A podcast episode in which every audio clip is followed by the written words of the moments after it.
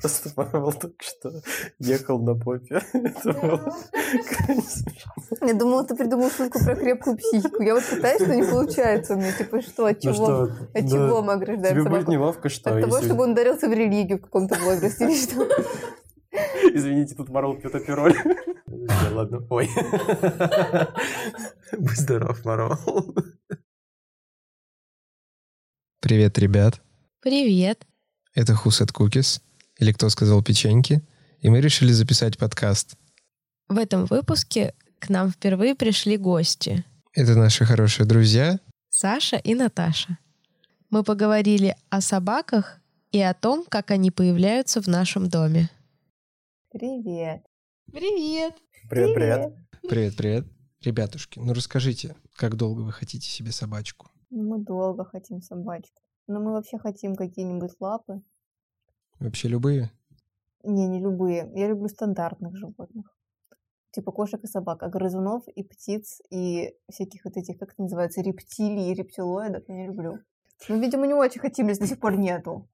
Ну, просто проблема в том, что Наташа просит меня украсть корги у одного из наших соседей. Я считаю, это самый простой способ. Я- Сосед я- может быть против. Я хотел с этого начать, но подумал, что это будет прям слишком сильно. Нет, мне кажется, это отличный старт, потому что э, просьба украсть корги у наших соседей э, как бы осуществляется в мой адрес на протяжении, наверное, последних... Не, давайте смотреть на вещи рационально. Корги сейчас много, они все одинаковые. У нас в подъезде живет четыре одинаковых маленьких корги. Никто не расстроится, если станет танto меньше. Причем она даже как бы статистически по подъезду останется тоже количество. То есть, ну да, то есть мы не нарушим никакой э, алгоритм, Да, статистику. статистику, да, не будет. Ну, Собственно, да, у нас на самом деле какое-то невероятное засилие корги не то что в доме, а вообще в целом на районе, потому что четыре только в нашем доме, а есть еще соседские дома, в которых, мне кажется, не меньше. Вот, и ты выходишь, и просто такое ощущение, будто э, тут питомник, который выращивает э, рыжий белых песиков. можно. А почему именно корги? Мне кажется, ну, лично с моей точки зрения, а, это такие максимально удобные собачки для квартир. То есть ты не насилуешь их психику небольшим таким сжатым пространством, ограниченным там квадратными метрами э, типичной московской квартиры, построенной там в хрущевский период.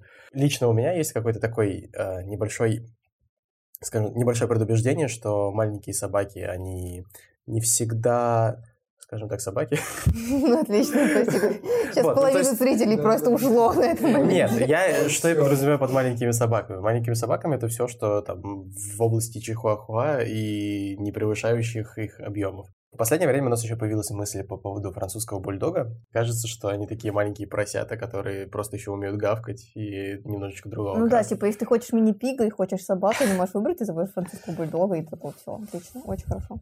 Плюс я думала до тех пор, пока мне Катя сказала, что я не права, а, что от них нет шерсти. Ну, типа, очень удобно. Вот. Я не люблю шерсть. Ну, вернее... Нет, наверное, в корге я бы любила шерсть, но я не люблю убираться.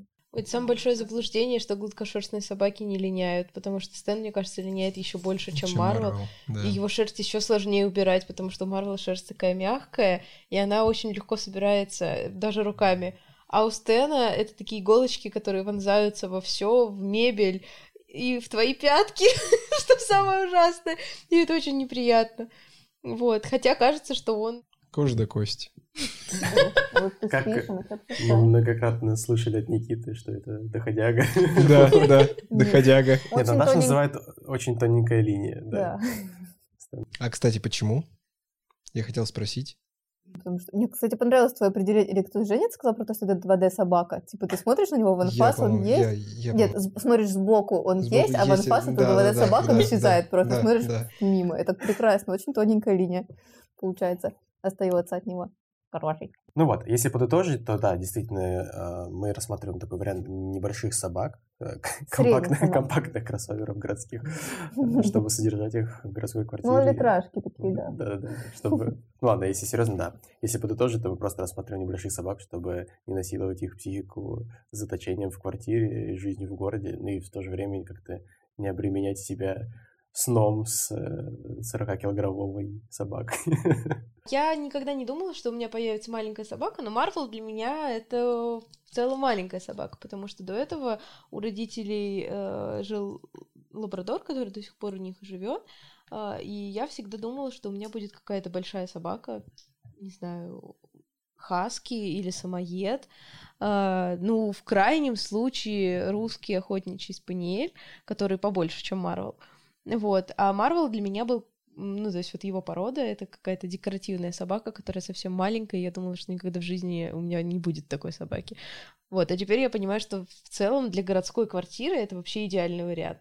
То есть это довольно компактная собака, которая не занимает много места, которая не требует э, каких-то больших площадей, то есть ей не нужен большой загородный дом, чтобы чувствовать себя комфортно, вот, и очень удобно путешествовать, очень удобно ездить на поездах, потому что даже если в поезде есть какие-то требования по перевозке, проводник просто посмотрит, скажет, ой, какой он милый, ну ладно, вы можете оставить его без А можно переноски». погладить?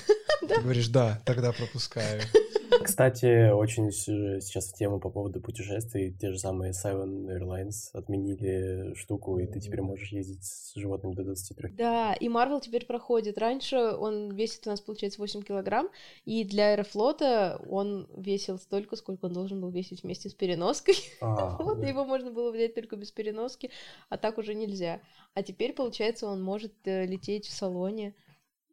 Я, правда, не знаю, Единственный момент, там, насколько я вот читал, я могу ошибаться, но там нужно выкупить соседнее место. Да, Мгм. Ну да, естественно, ты берешь ну да, но это, но это не очень бюджетный вариант, но в целом для людей, которые готовы заплатить. На самом деле удивительно, что такие, казалось бы, передовые компании, как авиакомпании, они должны быть идти в ногу со временем, быть dog-friendly, и а не воспринимать животное как груз, и сдавать его в багажное отделение, но это же катастрофа, мне кажется, с точки зрения... Ну, только в России такая ситуация у нас находится. Нет, это в принципе как-то по миру такая практика Ай-яй-яй. закрепилась и странно.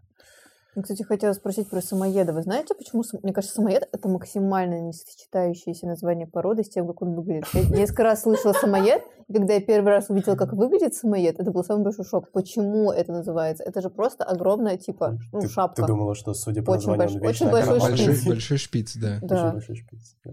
Почему его назвали самоед, вы знаете? Честно, я не знаю. Мне тоже. Мне очень прям стыдно стыдно, об да. этом. Можно, можно потом вставить вставку из, Google женщины, чтобы она зачитала, почему Google самоед. женщина? Скажи, что такое самоед. Поначалу самоедами, также самоять. Называли только немцев, самый крупный самодийский народ. Собак, которых держали немцы и другие племена самодийской группы, стали называть самоедскими собаками. Или просто самоедами. Да, вопрос такой. Когда вы выбирали породу, вы ориентировались только на внешний вид или читали какие-то справки, там, кинологические заметки? Ну, если Общались с честно, то мы может. действительно мы насмотрелись... э, Тиктоков. Давайте Нет, просто. подожди, это было до ТикТока. Мы с породой мы определились еще где-то в Инстаграме. То есть, когда была эпоха Инстаграма, мы просто видели э, действительно засилие этих милых пирожочков и понимали, что мы хотим что-то такое же. Вот, а потом, ну, я не знаю, Наташа, ты читала или нет, я просто искал действительно какие-то факты и нашел какое-то гигантское количество информации о том, что корги это тоже одни из самых умнейших собак, что они там ничем не уступают по интеллекту овчаркам, и что это просто мини-версия овчарок, и Да, да. их очень легко обучать, и они крайне здорово на это реагируют, то есть они охотно обучаются тоже, это очень приятно. Ну вот, это, кстати, очень здорово, что вы все-таки эту информацию нашли и изучали, потому что очень многие заводят корги, просто ориентируясь на их э, очень милый внешний вид и то, что у них попка похожа на На На перс. пирожок, на Да, персик. какой-то да. пирожок, и что они такие сладкие и милые, но на самом деле это действительно мини-овчарки, с которыми нужно заниматься, вот, и если просто завести такую собаку как декоративную и совсем не уделять ей времени, то могут возникнуть различные проблемы. У меня нет как будто в голове варианта завести собаку, не уделять ей времени. Ну, наверное, для меня это был бы слишком серьезный подход, так этот, ну, как сказать, систематично подходить к выбору собаки. Для меня собака это как будто, ну, типа, такой шел, ну, типа, тебе украли собаку, вот у тебя есть собака. Ну, как будто для меня выбор собаки это не выбор. Ну, Типа, желательно, чтобы у тебя просто появилась собака откуда-нибудь. Или, например, там из приюта, или на улице она бы к тебе появилась, или еще откуда-нибудь. Такой, ну вот, беру собаку, мы выбрали с ней друг друга. А серьезно, а почему не приют, например? Ну, Там наверное, есть очень много красивеньких щеночков.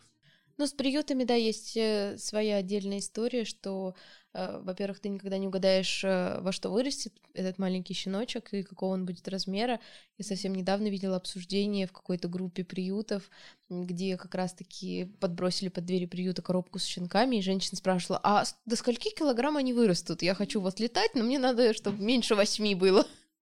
Вот, то есть, э, ну, это очень сложно предсказать, каким вырастет щеночек. Можно приблизительно предугадать по там размеру его лап и приблизительно, как вот он выглядит.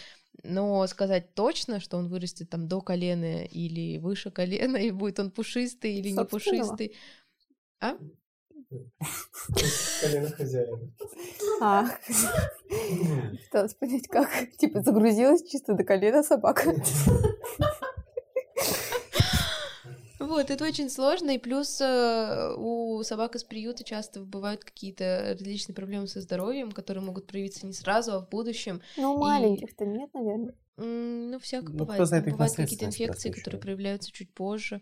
Вот. И поэтому очень часто, когда люди берут животное из приюта, любое, они идут на риск того, что они потратят примерно ту же сумму, что они отдали бы заводчику за здоровое социализированное животное, просто спасут маленькую собачку с улицы. Вот. Но к этому надо быть готовым, готовым к тому, что, возможно, там в течение какого-то длительного времени у собаки будет адаптация, вот это вот все вопрос социализации, который обычно ко- занимается заводчик, а, в этом случае будет заниматься уже хозяин самостоятельно. Вот это чуть сложнее, но это очень здорово. Насколько ответственно стоит относиться к выбору собаки и вообще вот этому вопросу, э, хотим ли мы там завести собаку, насколько мы к этому готовы. Мне кажется, что мы с Никитой вообще не были готовы к тому, чтобы завести собаку. Мы просто нашли красивую фотографию в интернете, поехали и купили Марвела. Ну, по виду, по внешнему Да, в то итоге. есть да. Ну, мы смотрите, вообще абсолютно, то есть и э, про породу мы не очень много всего знали. Мгм. И, в принципе, у меня в голове не было какой-то такой картинки, что вот я заведу собаку, буду там с ней заниматься, я посвящу там свою жизнь тому, что буду изучать там, как кормить собаку, на какие занятия с ней ходить. Но в процессе как он у нас появился, и мы стали с ним там э, проводить больше времени, общаться, воспитывать его, появились какие-то новые знакомые, новые увлечения, и сейчас уже вот этот процесс воспитания и выращивания там и жизни с собакой, он превратился такое интересное хобби, э, и я больше времени уделяю питанию, и каким-то занятиям, и там их э, развитию, и всему такому остальному, э, вот, и сложно было предугадать тогда, вот когда мы только ехали за ним, что я вообще, в принципе, буду чем-то таким заниматься. Вот, и это приходит со временем, и, наверное, если изначально этого нет, то это не так страшно. Главное, чтобы было какое-то желание э, завести собаку, заниматься ей и там проводить с ней больше времени. Возможно. Но, кстати, а, возможно, можно поспорить с вашим утверждением, что вы были не готовы к собаке, потому что, насколько я знаю, что у тебя, Катя, и у тебя, Никита, еще с детства, по сути, были собаки в семье. Ну и Никита действительно, ну, как бы мы знакомы с детства, и я знаю, что в твоей семье всегда была собака, и не одна потом впоследствии. вот. Так что, как бы, опыт общения, опыт э, вообще того, что дает э, домашнее животное в виде такого гавкающего существа, уже был, скажем так. Это был гонг. Ну да, определенный опыт какой-то был, скажем так, не сильно углубленные знания, но все-таки определенные были о том, что такое собаки, как с ними нужно обращаться, что с ними нужно гулять, э, и, нужно там стричь когти, э, мыть уши и раз в год купать, вот. Но э, на самом деле вот тот огромный багаж знаний, который у меня есть сейчас, по прошествии двух лет с момента появления у нас Марвела, это абсолютно не сравнится с тем, что я знала тот момент, когда мы ехали его забирать. То есть тогда я знала только, что собаку можно кормить только сухим кормом, с ней надо гулять два раза в день, желательно, чтобы она гуляла с другими собачками, играла с ними, потому что так ей веселее. Вот. И сейчас я читаю разные страницы э, зоопсихологов и всякого такого, и понимаю, что, возможно, то, что Марвел играл в детстве очень много с другими собаками, это негативно отразилось на том, как он сейчас э, относится к другим собакам, и как он сейчас ведет себя при выходе на улицу, потому что он Подожди, я не поняла, то есть что, нельзя собакам гулять с собаками? А, не, ну, на самом деле, это такой очень интересный вопрос. Я прочитала у одного зоопсихолога, что а, можно гулять, конечно, но э, нужно собаку с детства приучать к тому, что когда вы подходите к площадке, ты не сразу ее отпускаешь и говоришь, ой, здорово, беги скорее играть с другими собаками, а ты ей даешь разрешающую команду и говоришь, да, иди, я тебе разрешаю погулять с другими собаками. И э, ты контролируешь, чтобы его там не обижали, чтобы он не перевозбуждался, э, и вы идете дальше гулять. То есть э, главный, э, как это, главный объект внимания собаки на прогулке — это ее хозяин, и она должна больше коммуницировать с ним, чем с другими собаками. А если собака выходит на прогулку чисто потусоваться с другими собаками, то она просто будет выходить, э, втыкать бананы в уши и забывать о том, что хозяин идет рядом, и надо слушать периодически хотя бы, что он ей говорит. Вот. И, и на самом деле я заметила, что у нас появилась такая проблема с Марвелом, что он очень сильно перевозбуждался даже в момент, когда мы просто готовились к выходу на улицу, то есть он уже весь был э, на взводе, готов побежать просто играть со своими друзьями. Давай будем честны, он до сих пор так делает. Да, и то есть это проблема, которая э, появилась у нас в детстве из-за того, что мы просто не знали, как правильно, и вот до сих пор мы пытаемся как-то справиться с тем, что вот он не совсем понимает, как ему правильно нужно себя вести, чтобы нам всем было комфортно на прогулке. Вы занимались когда-нибудь с кинологом? А, я занималась только онлайн. Это был, были занятия с кинологом по трюковой дрессировке на карантине.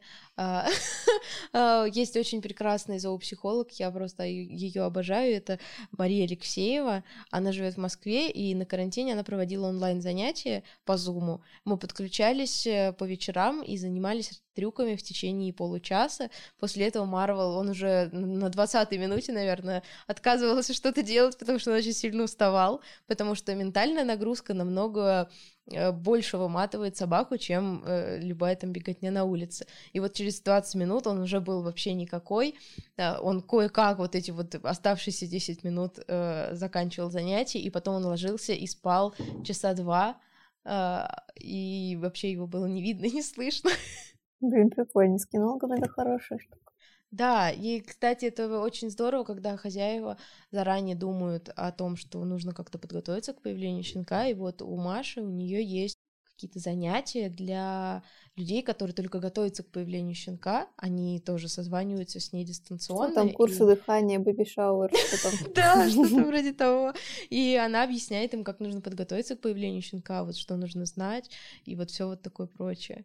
Но это действительно здорово, когда хозяева так вот прям ответственно относятся к появлению щенка, а не просто как мы с Никитой находят по первому попавшемуся объявлению. Вот, мне кажется, это мне кажется, так и должно быть. Ну, ну типа, мы же ребенка не выбираем там из разряда себе систематизированно. Я тын -тын -тын посчитал, ну как бы вот собака и собака. А потом ты уже разгребаешь, что с ней делать. Но изначально у тебя есть какие-то вот пуф, собака.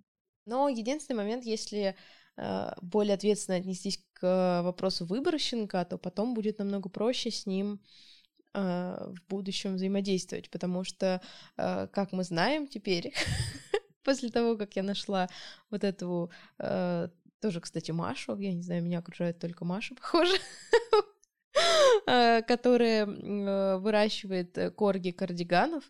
И я просто увидела, сколько времени она тратит на то, чтобы воспитать вот этих щенков. Она создает им вот эту обогащенную среду, чтобы они знакомились с разными поверхностями, с разными странными, страшными предметами, социализировались, проводит им какие-то различные тесты там на проверку их психики и на то, насколько они готовы к тому, чтобы поехать в семьи. И это вот, мне кажется, вот так должен любой ответственный заводчик относиться к вопросу э, выращивания щенков э, и очень ответственно относиться к вопросу подбора будущих владельцев, но, как правило, заводчики таким не занимаются. Но разве потом собаки не познакомятся сами с разными поверхностями? В чем смысл? Типа, да, но просто если это будет с самого детства, то у щенка будет более крепкая психика, и э, шанс того, что он будет очень сильно бояться фейерверков, э, странно реагировать на других собак, бояться выходить на улицу, он будет намного ниже. То есть, скорее всего, щенок будет готов к тому, что он выйдет на улицу. Просто Павел только что ехал на попе. Это было Я думала, ты придумал шутку про крепкую психику. Я вот пытаюсь, но не получается у меня. Типа, что, от ну чего, от чего мы ограждаем Тебе будет неловко, что... От того, чтобы он ударился в религию в каком-то возрасте или что? Нет, ну на самом деле, если щенок э, имеет крепкую психику, подготовлен к каким-то таким вещам, то есть э, кинолог достаточно... Ой, кинолог. Э, я оговариваюсь просто потому, что вот эта Маша, она кинолог. Кроме того, что она заводчик. То есть если заводчик подготовил щенка к разным вот таким э, опасностям жизни, так скажем, то хозяину будет в дальнейшем намного проще. То есть, по сути, он получает готового щенка, с которым просто можно начинать э, комфортно жить. А если э, кинолог, опять кинолог, а если заводчик не уделяет э, достаточно времени тому, чтобы как-то социализировать щенка, заняться его э, каким-то вот этим первичным, так скажем, воспитанием и вводом в жизнь, то потом все это ложится на плечи хозяина, и он должен быть самостоятельно заниматься всем этим. Вот, то есть, ну, просто это намного проще, когда ты берешь, ну, готового щенка, с которым уже позанимались за тебя. Блин, мне сейчас так Катя рассказывает, я вспоминаю наших собак на съемках. Мы периодически, мы всего два раза видели собак на съемках. Один раз это была очень умная овчарка, очень умная овчарка. Она знала, мне кажется, команд 30. Она там делала всякие, блин, крестики, нолики, пики, буби, в карты, все, что хочешь. Ну, короче, прям она делала дубли, из дубли в дубли она делала одно и то же, все, что ей говорили, было какое-то невероятное. И потом нам для съемок понадобился как раз корги, мы такие, ну, найдем собаку для съемок. Наверняка собаки для съемок отличаются от просто собак. Мы, значит, кое-как нашли корги в среднем для съемок, стоит типа 10 тысяч за там пару часов. Вот, мы нашли за 8 нашли за 8, нам привезли корги, и он не умел ничего. Он просто, типа, единственное, что он должен был есть, делать в кадре, это есть. Поэтому, как бы, дома команды старт, она просто держала вот так собаку, и после команды старт она ее отпускала, и собака ела. Да, нам повезло, благо Корги была всеядной, ее звали Мия. Неправда, она не была всеядной, я подбирала под нее и обсуждала с ее хозяйкой меню. Нет, подожди, мне, мне кажется, она была всеядной, и просто хозяйка думала, что ей можно не все. Но я, типа, выбирала ей слад там, типа, без... Она такая, ей нужно овощи, как хорошо. Она говорит, брокколи, это как хорошо. Собака вегетарианец. Ну, типа, да, то есть выглядел так, как будто... без копчености, без соуса, я, значит, ей согласовала меню, отправила несколько салатов, они выбрали, и она просто ела все, что там ей давали. Ну, Выглядело так, как будто она выбирала то, от чего бы не отказалась бы сама хозяйка. Как бы, впоследствии, типа, дед доест, хозяйка доест. Ну, не суть. Вот, не хочу никого обидеть, но просто, да, выглядело действительно так. И, в принципе, главная задача на наших съемках э, эту корги она выполняла. То есть ей нужно ну, было да. есть, и, в принципе, хозяйка действительно просто отпускала собаку, убегала из кадра в этот момент, и корги ела. Мия ела. Мия. Да. Вот, она очень быстро справлялась со своей работой. То есть, нам причем бы... отправляли перед этим кастинги, мы говорили, нам нужно корги, которые будут есть. Нам просто присылали вот так вот видосы разных корги, которые едят, сидят на столе и едят. Ладно, выберем вот эту, потому что ее зовут Мия. Мне кажется, она на самом деле совсем не занималась собаками, потому что в какой-то момент, когда она просто такая, я говорю, блин, наверное, она устает, наверное, вы там устаете. Она такая, да, у меня в машине еще типа четыре собаки лежат. Да, и мы, к сожалению, это узнали где-то уже на третий час съемки, то есть мы не ожидали, что она такая довольно тираничная женщина. И мы такие, что... почему у вас в машине четыре собаки? Она говорит, ну они спят. Да, звучало совершенно как-то неприемлемо, мне кажется, с точки зрения там отношения к животным, но... Вот, поэтому, если нас слушают люди, которые работают в кино, не делайте так. Да, пожалуйста, будьте более гуманны. Да, но вот та хозяйка, которая как раз была на съемках на других умная овчарка, у нее была всего одна единственная, мне кажется, овчарка, и она была просто, она умела реально все на свете. Мне кажется, это было типа прототип белки и стрелки в войне. Нас звали на одни съемки э, бытовой техники, и там нужна была собака. Э, я не помню, кого они точно выбрали, по-моему, Марвела. И потом через какое-то время... А, они спросили, сколько мы... Да, они выбрали Марвела, спросили, сколько мы возьмем за съемки. И я сказала, по-моему, две тысячи, что ли? Да. И она потом написала, говорит, нет, э, девушка, которая будет сниматься, выбрала другую породу. Я говорю, ну, без проблем, как бы все хорошо. Да, ну, короче, в следующий раз слушай, знаешь, что это стоит, типа, в среднем, мне сказали, мне там прислали, прислали несколько контактов девочек, у которых будут разные собаки, 10 тысяч стоит в среднем за собаку, за, ну, типа, за, за 4 за, за, за 4-5 часов работы, да, смену. Да, неплохо. Мы продешевили.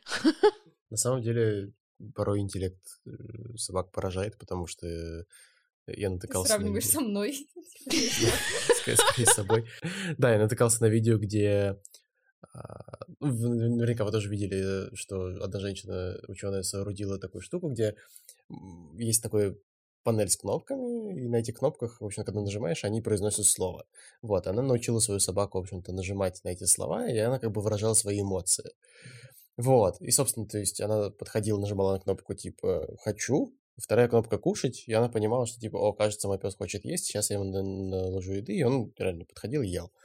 Вот, и она с ним занимается, это видео там появилось там два года назад, она с ним занимается, занимается, занимается, и вот буквально там месяца три назад она выложила новое, А, эта панелька сильно увеличилась, то есть а, если раньше там было кнопок 7, то сейчас там их там около 30, и подходит этот пес, нажимает, типа, я злой, почему? Спрашивает, что случилось? Он такой ходит, ходит, ходит, ходит, не знает, как это объяснить, он такой, злюсь, незнакомец, он спрашивает, где незнакомец? Он говорит, в лапе.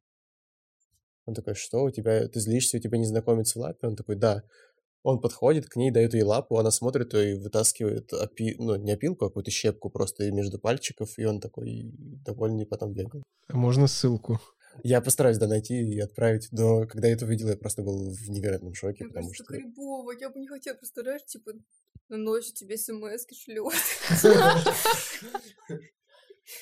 Плохой сон, хозяин. Ну, Не, в ну вообще прикольно, что она так смогла сделать, но это задротство немножечко. Ну, это не задротство, но в то же время меня несколько... Нет, окей, это задротство, но меня несколько пугает та мысль, что э, кто-то еще может, э, другого вида может с тобой говорить на твоем языке. И это несколько Не, ну типа, странно. ну, а как ты, вы, верите вот в эту историю, что типа собаки там по уровню интеллекта, с пятилетним ребенком, пятилетние дети умеют разговаривать? Ой, это очень интересно, кстати, потому что я тоже слушала нескольких зоопсихологов по этому вопросу, и они говорят, что э, собака не понимает человеческую речь, как бы нам ни казалось, что они нас понимают, просто они запоминают интонации и какие-то конкретные сочетания звуков и связывают их с тем, что следует за этим. То есть, например, ты говоришь, пойдем гулять, и они такие, о, мы сейчас выйдем на улицу. Она сказала этот странный звук, и мы идем на улицу. Я запомню, и в следующий раз, когда она это скажет, я буду готов идти на улицу. И там Если Была очень говорить интересно. любую ерунду, типа лимонные абрикосы, и Ну да, Ну, в целом, если каждый раз после произнесения фразы «лимонные абрикосы» ты будешь выводить ее на улицу, как бы у нее Нет, это прикольно, это можно угорать над собакой, получается. Да, то есть, э, то есть собака не понимает смысла того, что вы говорите, но она связывает это с конкретным э, действием, которое происходит да после этого. И вот такие связи она может строить в своей голове. Также была очень интересная история, когда женщина э, брала свою собаку на работу, и каждый раз собака понимала, когда они собираются идти домой. И женщина никак не могла понять, то есть она говорила, что вот у меня собака такая умная, она понимает, когда мы идем домой. А, А, да, я ока- помню эту Да, историю. оказалось, что у женщины была ручка с э, вот такой кнопочкой. И каждый раз, когда она заканчивала работу, она нажимала на кнопку ручки, складывала ее на стол и собиралась уходить. И собака вот запомнила, что после этого звука хозяйка собирается уходить. И вот как бы после этого она уже все, она то есть запомнила и готовилась э, к тому, чтобы идти домой. Я сейчас немножко пребываю в шоке э, от истории про собаку, которая нажимает на вот эти кнопки. Это Возможно, немножко... Саша приснилось. Давайте сначала дождемся Окей, окей, но это было бы офигенно, потому что а, это как в Ри- Рик и Морти, там, не помню, какая-то серия про собаку, которая, у которой был шлем, и там типа Снаффлс хочет, чтобы его понимали. Вот, и он там типа научился говорить, эволюционировал, у него появилось сознание, он, значит, наделил всех собак сознанием, и они подняли революцию. Я думал, ты сейчас расскажешь про серию, где... Я не помню, то ли Рик, то ли Морти на- надел шлем и начал понимать, о чем говорят белки. Да, опять в топ. Да, собственно, я просто хотел э, узнать, насколько я понял, что вы в какой-то степени действительно тоже не планировали прям такое э, какое грандиозное какое-то событие э, появления первой собаки в вашем доме. Вот, и тут, когда все свершилось, вы уже постфактум начали прям так активно углубляться в тему. и Да, это произошло очень неожиданно, и мне кажется, что если бы я не завела страничку в Инстаграм, причем предложил это сделать Никита, он сказал, давай Марвелу сделаем отдельную страничку. Мне просто начали писать мои одногруппники, что Катя, прекрати, пожалуйста, участвовать в конкурсах на собачьи ошейники со своей странички, нам это надоело. И мне пришлось... Но причем эти же самые одногруппники потом подписались на страничку Марвел чтобы смотреть, как я участвую в этих конкурсах. И изначально мы завели страничку просто как э, фотоальбом Марвела, куда выкладывали какие-то прикольные фотографии, э, опять же, участвовали в этих конкурсах, вот, и все такое. А потом постепенно я стала, ну, то есть в интересном в Инстаграме мне стали предлагать странички зоопсихологов или какие-то там крупные собачьи блоги. Я стала э, читать, э, изучать, э, погружаться в эту тему и поняла, что это настолько просто огромный мир, который до этого был мне неизвестен даже при том, что у меня была собака, и я думала, что я знаю о собаках все. Короче, у нас собаки появились достаточно спонтанно. Это я вот продолжу то, что ты так и не договорила. Как приблизительно все в нашей жизни, как свадьба, так и собаки, так и, и, и машина. Вот вообще все достаточно спонтанно появляется. Вот. И дальше мы вот как раз, как Наташа сказала, и с этим как-то работаем. И причем тоже не было какого-то плана, чтобы заниматься с собакой, развивать ее как-то, э, не знаю, сделать так, чтобы она могла ходить в кафе с нами или с ней много путешествовать. Я Поддерживать всегда- беседу.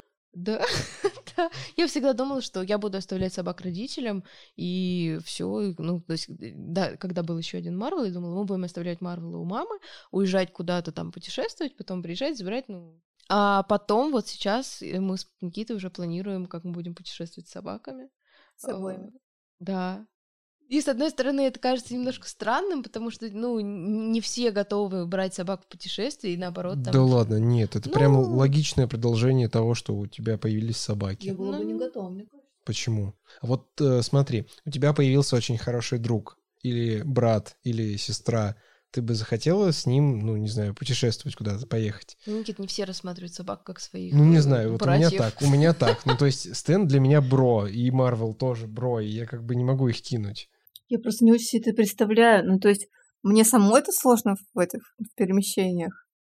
Ну, надо не потерять паспорт по дороге, там, не потерять телефон, встать в нужную очередь, доехать туда-сюда, 3-4 часа дороги. А тут уже как бы нужно документально это все оформить Да. заранее.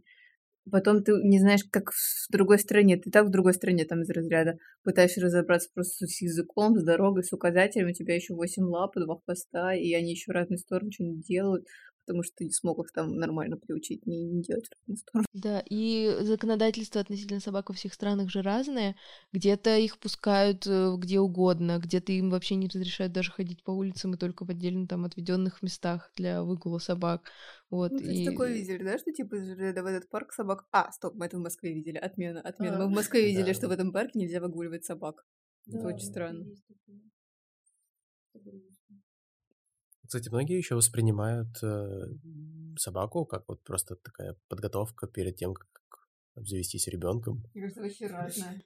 Не, на самом Ты деле... так на нас смотришь, пока не было предпосылок, пока не было, вот серьезно. Я ни на что не намекаю, я просто говорю про то, что вот мы сейчас просто подняли речь о путешествиях, о том, насколько это бывает не всегда комфортно, потому Да, что... ребенка я бы тоже не брала в путешествие. Ну, типа, Ну, в принципе, да, можно также оставить бабушке, сестре дома. это не мой бро, сори, ну. Это всего, всего лишь мое продолжение рода. Я не выбирал эту ветку. Да, но я читала исследование, что люди, которые сначала заводят собак, а потом детей, намного реже разводятся, их семьи намного крепче, и они воспитывают детей более правильно, чем люди, которые сначала завели детей, а потом уже позже собак.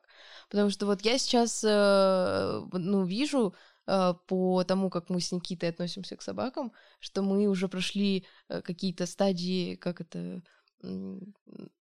Я прям порываюсь влезть, вот перебить тебя, потому что, да, вот у меня особенно вот было заметно, потому что я поначалу, если там Марвел что-то делал не так, я на него ругался, вот, и, и думал, так, надо его вначале там показать ему, типа, сетку координат, ориентиры, что, типа, если он сделает так, то он будет наказан, если он сделает что-то хорошо, ему будет вкусняшка, а потом мне за эту как сказать, э, за эту линию поведения стало стыдно, потому что я понял, что я бы не хотел, чтобы со мной так обращались. Вот. И я точно понял, что даже с собакой я не могу себя так вести. То есть мне за это стыдно становится. Вот. И поэтому, да, я думаю, что, э, скажем, пары, которые прошли вначале через воспитание каких-то домашних животных, да, в том числе собак, они как-то более приспособлены, наверное, я как бы не могу утверждать, но вот к какой-то более... Ну, просто э, первый год Я, может, Э, ошибаюсь. ну, как говорят, я не знаю, у меня нет такого опыта, но говорят, что первый, оп- э, первый год жизни ребенка самый трудный э, в отношениях, и очень часто семьи распадаются, потому что не выдерживают вот этой нагрузки, потому что ребенок требует очень много внимания, он постоянно плачет, у него там бывают разные проблемы, что там колики, что-нибудь еще, он не спит, родители не спят, и вот это вот целый год ты не спишь, просто постоянно ребенок плачет, ты не знаешь, как ему помочь, и не все выдерживают. А когда ты уже прошел через какие-то трудности с собакой, они, конечно, не сравнятся с ребенком, абсолютно нельзя сравнивать собаку и ребенка, но все-таки маленький щенок в какой-то степени тоже ну, собачий ребенок, который требует к себе много внимания, с которым нужно постоянно выходить на улицу, нужно объяснять ему, как себя вести в этом мире, заботиться о нем. Если ему плохо, с ним нужно ехать обязательно в клинику, э, покупать лекарства, лечить, если он заболел. И если ты вот проходишь этот путь, то ты уже как-то более готов и как это сказать? Ты приблизительно знаешь, что тебя ждет. да, тебе несколько проще. Вот. Да, И мне кажется, кстати, еще очень прикольно ребенку с собакой. Да. Да, Когда ты сначала такие- собака, и ты просто положил ребенка рядом с собакой, они там сами разбираются, тебе уже в сто раз легче. Плюс потом дети намного раньше, ну, типа, быстрее развиваются, когда им нужно куда-то ползти, идти, там, за хвостами, за лапами, интересно, ты такой тык-тык-тык, вот. И вот, вот тут у ребенка, наверное, бро. Скорее всего, ребенок взял бы в отпуск собаку. Я бы не Но, с другой стороны, их можно оставлять друг с другом, тоже очень удобно, как бы. Инвестиция в будущее. И в то же время очень классный плюс, что ребенок сразу понимает, как нужно общаться с животными. Да, это огромный плюс, потому что дети, которые воспитываются с собаками, они, ну, они учатся с самого детства заботиться о ком-то, правильно относиться к животным, любить их. И мне кажется, что им потом в будущем намного проще в жизни, они вырастают более как добрыми и такие. Мы когда начали говорить про детей и отношения к животным, я вспомнил, помнишь, мальчик с очень странным именем, каким-то древнерусским, типа Добрыня, Святослав, Ратибор. Ратибор. вот. Что-то такое. Короче, у нас во дворе гуляет девушка, и у нее маленький малыш вот с этим странным именем, и он очень-очень любит гладить собачек, причем любых. Вот. Но самое интересное, как он это делает. Он подходит э, маленькой ручкой своей, вот просто вот так вот бьет по голове и потом ведет вот так вдоль спины. И И- пряник. Баланс, да. Вот. Собаки, они очень как-то так терпеливо относятся к маленьким детям. Я просто замечаю, как Марвел общается с маленькими детьми, ну, кроме моего брата, потому что как пока он был маленький, брат его немножко замучил просто с, ну, своей как гиперлюбовью, вот, и он его сейчас немножко побаивается. А с остальными детьми он позволяет им вот даже вот так вот ударить себя и потом погладить, вот, и как-то очень спокойно к этому относится. То есть собаки чувствуют, что это вот какой-то маленький как маленькое существо, к которому надо отнестись как-то вот более понимающе. Да, да, да. Ребята, мы хотели у вас спросить по поводу того, что нужно сделать из разряда там перед собакой, купить, типа заклеить розетки, я не знаю, купить миску не пластиковую, потому что там глисты. Я не знаю, почему перед кошкой, с кошками нельзя ни в коем случае покупать пластиковую миску. Это единственное, что я запомнила за воспитание кошек. Лучше металлическую, потому что типа в пластиковой размножаются бактерии. Ну, что-то какая-то такая история была. Что нужно с собаками сделать, купить? Катя, вопрос к тебе. Да. Когда мы завели Марвела, мы просто поехали в Одинцово, взяли щенка, привезли его в квартиру, в которой не было ничего, кроме пачки пеленок, которые нам дала с собой заводчица, и э, что она нам еще с собой дала? А, немного корма, И я еще попросил... э, Лежанку. Нет, я попросил что-то, что пахнет, э, ну, домом. Да, и она дала мамкой старую там, вонючую да, лежанку. Да, которая воняла Да. мочой, и мы Да, вот ее да. привезли. Он потом так и писал на нее все время, да. пока мы ее не выбросили. А, Ну, вот. кстати, он э, достаточно легко из-за этого устроился. То есть мы его притащили, положили в лежанку, он сразу сообразил, куда ему нужно пристроиться. Вот. Вот, и, в общем, после этого мы пошли в зоомагазин, соответственно, с ним, потому что мы не могли оставить его одного. Там мы купили миски, мы купили ему ошейник, поводок, клетку. Ну, Клетку по зачем? поводу клетки, кстати, это вообще абсолютно бесполезная Нет, вещь, как не мне согласна. кажется. Не согласна. Ну, А. ну да, да, сказал человек, который приблизительно... Который ни одну собаку не смог приучить к Да, да. А, Не, не сможете. Ну, то есть это очень сложно, по крайней мере. То есть это нужно а, вам вдвоем сразу принять такое решение, что собака будет спать только там, и она будет есть только там, и жить, по сути, только там. Но это Вы уходите.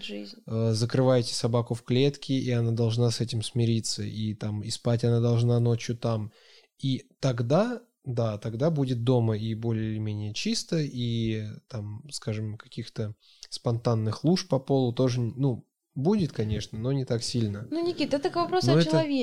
Вот. Ты относишься к этому как, ой, я запер его в темнице, бедный пес, ну, он сидит серьезно, ты в помнишь, как... клетке, ты пом- ему так плохо.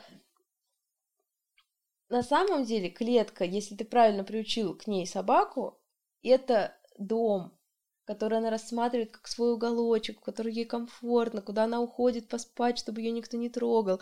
И люди, которые действительно тратят время на то, чтобы приучить правильно собаку к клетке, они потом просто счастливы, потому что у них дом э, чистый, собака чувствует себя прекрасно, потому что она знает, что если пришли гости, шумно, много народу, она просто бежит в свою клетку, ложится там, спит и чувствует себя в безопасности. Вот. Мы очень сильно сглупили с Марвелом, потому что он Да, был приучен да. к клетке. И он воспринимал ее как свой домик. И он шел туда, он спал там, у него было все прекрасно. Единственный момент, там была вот эта лежанка, и он в нее писал. И если ты утром просыпался на полчаса позже, то есть не в 6, а в 6.30, он уже успевал пописать, и он был весь как бы в этом, и, соответственно, ну, пах соответствии с этим. И это было, ну, не очень приятно. То есть, как бы ты хочешь пообниматься с собакой, там как-то там потискаться, а он вот весь пахнет мочой.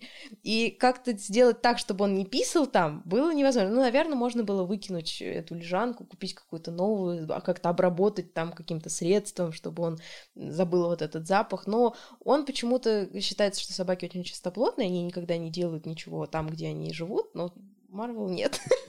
У него было все нормально. И просто в очередной раз, когда мы его помыли, он очень вкусно пах кокосиком. И я говорю, Никит, пожалуйста, давай возьмем его с собой в кровать. Ну, это же невозможно. Он такой вкусно пахнущий. Он говорит, ну ладно, давай. И все, после этого он больше никогда не оставался в клетке. Потому что он понял, что он может быть в кровати, что клетка — это ну, не то место, где ему комфортно. Ну и плюс, как бы, когда он плакал, а он действительно плакал, потому что мы закрывали его вообще в другой комнате, потому что квартира не предполагала возможности поставить клетку в спальне. Э, И это было невозможно, потому что он умел издавать звуки, похожие на слово «мама». Мама, мама, мама, И вот ты лежишь, а он там тебя зовет. В другой комнате. И все, и, и как бы сложилось просто две два как это события. То есть мы помыли его, и он так плакал в клетке. Я говорю, давай все в постель и, и, И все, и дальше леди и бродяга. Леди остается спать с хозяевами, и так да, она и и, так, спит и там. так да всю жизнь. Наша леди так и спит с нами.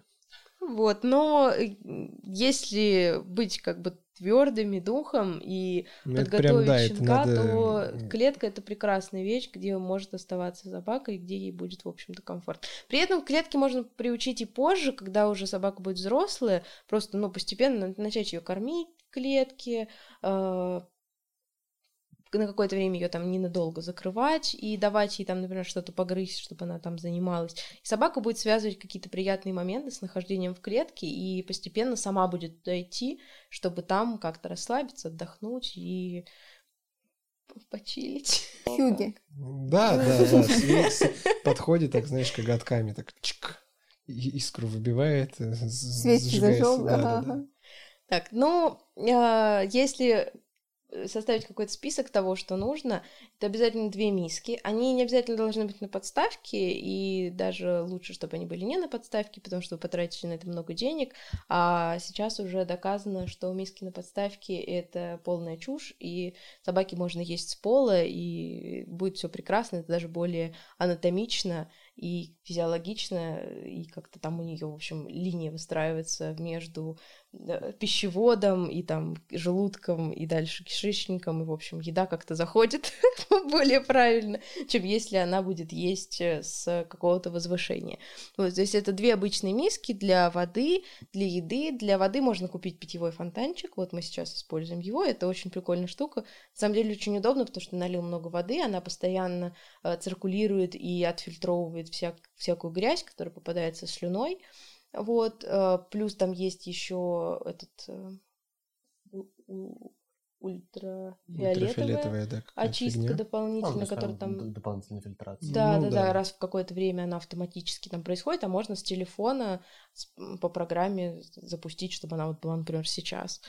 Вот. И, в общем-то, очень прикольная штука. Многие собаки просто отказываются пить стоячую воду из миски, потому что она ну, не свежая. Вот. А вот эта из фонтанчика, она как, бы, как будто постоянно свежая, и они, наоборот, пьют ее с удовольствием. Ну, это уже момент такой, это не прям то, Ну да, что сразу купить. сразу, ну, то но есть сразу как- это пеленки, это корм, это место. Пеленки, кстати, э, я бы посоветовала покупать многоразовые пеленки. Да, Потому, что, со Стэном мы попробовали эту штуку, у нас было две многоразовые пеленки, и мы просто их, ну, то есть они лежали в разных местах, и если вдруг она там уже была довольно грязная, то ты ее просто стираешь, кладешь обратно, и опять собака ее использует. То есть это, эм, ну, с точки зрения экологичности, это более правильно, потому что пеленки ты их постоянно выбрасываешь, это огромное количество за вот все время, пока щенок привыкает к выгулу на улице, а это ты купил две пеленки, и ты потом через какое-то время опять же сможешь их использовать. То есть постирал, постелил, все прекрасно. Вот. А, Миски, пеленки, ошейник. А, Можно купить шлейку, но со шлейкой есть такой момент, что щенок очень быстро из нее вырастает, потому что щенок быстро растет. И ее важно следить, чтобы она была правильно отрегулирована. То есть, если есть возможность, время и желание следить за тем, чтобы шлейка была правильно подстроена под э, рост, размер щенка в каждый момент времени, то можно э, покупать шлейку. Но опять же, с пониманием того, что щенок из нее, скорее всего, вырастет, и придется потом покупать новую. Поводок обязательно покупать обычный. Э, Поводок рулетка запрещен для щенков, которые не умеют ходить на обычном поводке, потому что если вы покупаете рулетку, как мы купили с Марвелом, щенок сразу учится тянуть, он не умеет ходить спокойно на нормальном поводке, и вы потом получите кучу проблем, и будет очень сложно приучить собаку как-то спокойно вообще вести себя на улице, и будет трудно выходить с ней в город. Вот, поэтому обычный поводок желательно ну, около трех метров длиной, то есть чтобы он мог и погулять подальше, и где-то близко с вами идти. Вот, э, дополнительно пакетики для уборки, особенно если вы живете в Москве. Э, Холдер для пакетиков, это очень удобно, его можно вешать на поводок или там на карман, еще куда-то, вот.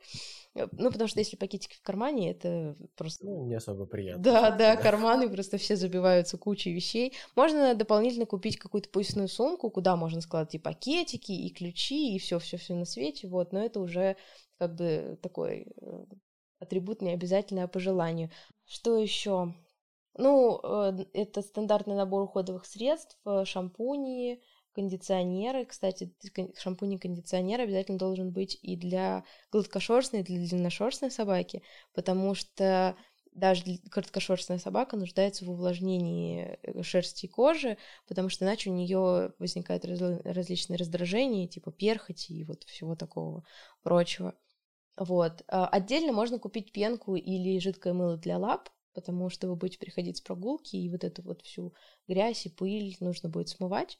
Вот. Мне очень нравится этот пчелодар. Ну, это у тебя список, что можно купить. Ну и да, это но это дополнительное. расширенный список, то есть... Да. э, Ты забыла о средствах уборки. Это Лайна и Mr. Fresh. Да, это самые вообще лучшие средства. Mr. Fresh это спрей, и он отлично убирает вот запах и следы. э, Мы этим мистером Фрэшем заливали диван, потому что... Потому что... Это была очень смешная история. Я разговаривала со своей тетей по телефону, и она говорит, ну он, небось, у вас уже все диваны описал. Я говорю, нет, он ни разу не писал на диван. И я смотрю на диван, и в этот момент Марвел сидит на диване и писает на него. Но мы проверили э, прекрасный спрей, мистер Фреш, он справился с этим пятном отлично. Вот, и, в общем-то, я могу и рекомендовать его. А, Лайна — это гель для э, уборки, его можно добавлять, то есть он такой как концентрированный, его можно добавлять небольшую капельку в ведро воды, когда вы моете полы, можно добавлять в стиральную машину в качестве какого-то дополнительного, как Ну, он используется что-то типа как легкая замена хлорки. ну да, То да, есть что-то уч- такое. уничтожает запахи и что-то вроде дезинфекции. Да. Это какие-то штуки специально для собак или это просто какие-то супер мощные средства, которые вы нашли? Нет, это в зоомагазинах А, да? продается. Мгм. Клево, мне кажется, это очень такой обширный, но полезный список. Ну, как обширный на первое время, естественно, но в то же время очень полезный. Но потом постепенно уже он будет расширяться. Например, можно добавить туда всякие вкусняшки. Вот мы Марвелу купили сразу, как только он у нас появился, бычий корень. И он был небольшой. Вот. Сам корень, я имею в виду. И вот Марвел его мусолил в течение двух месяцев, пока у него менялись зубы. То есть у него вот эти молочные зубы, они просто не могли его прогрызть. Вот. И он э, и чесал им зубы, и э, как-то развлекался, и у нас ничего из дома не пострадало, никакая ни обувь, ни мебель, вообще ничего. А, Можно еще под звездочкой добавить, что если собака гладкошерстная, и вы заводите ее в зиму, то есть, например, вы берете ее домой а, ну, в сентябре, и она у вас будет вот всю зиму взрослеть, то есть эм, смысл купить ей какую-то одежду, ну такую не очень дорогую и которая будет ее греть, э, но не, не особо сильно с этим заморачиваться, потому что это вот одежда на один сезон, которая потом уже никуда больше не используется. Вот, но, но очень часто щенки, э, которые выходят первый раз на улицу в, там, в январе-феврале, они очень сильно мерзнут, и им страшно, и плюс еще холодно, и у них вот это вот накладывается, и непонятно вообще, они боятся им или мерзнут, и что их надо одеть или э, приласкать. Вы увидели сейчас, как, как очень просто можно вкинуть какую-то тему и потом не смочь заткнуть Катю в течение Ну да, приблизительно так обычно, обычно так и происходит, да, то есть прям точечный какой-то вопрос, и все, это обеспечен я на полтора часа э, занятием. Нет, ну действительно, это супер полезная информация, особенно для тех, кто такие, э, Собирается украсть собаку. да, собираются украсть собаку, как мы обсуждали это вначале. И не знают, что сделать с ней после, поэтому... Да. Теперь, по крайней мере, будет знать, э, что нужно купить потом, после того, как ее украдет. Да. Ну и что, после, после того, как вы ее украли, надо ее просто любить. Ну, с, эти- с этим проблем нет даже заранее, поэтому... Не, мне кажется, на самом деле это самое главное. Потому что если ты любишь собаку, то ты как раз-таки и хочешь для нее как-то развиваться вот в этой сфере, узнавать что-то новое, там думать, ой, а чем же мне ее накормить таким, чтобы ей было бы получше, там, пополезней, а чем бы мне с ней таким заняться, чтобы у нее там мозги работали, и она нагружалась, и ей было интересно. Ой, а куда бы мне с ней сходить погулять, чтобы она там увидела что-то новое и, и тоже там, э, не знаю, познала мир. Вот, поэтому самое главное — это любовь. Да, спасибо большое, что вы к нам пришли. Я думаю, что это не последний подкаст, который мы записываем вместе. Я Ну, очень надеюсь, я, что да, через какое-то надеюсь. время вы придете сюда не одни и скажете, ребята, вот посмотрите, у нас теперь есть вот, вот это чудо. Давайте обсудим, куда мы с вами сможем ходить вместе с собакой. Да, на какие секции отдадим. Ну что там, по стандарту, английский, плавание, рисование, все, пуф-пуф. Ну А да, может быть, музыка? хороший набор. Да, круто. Спасибо вам большое. И вам. Всем пока. Пока.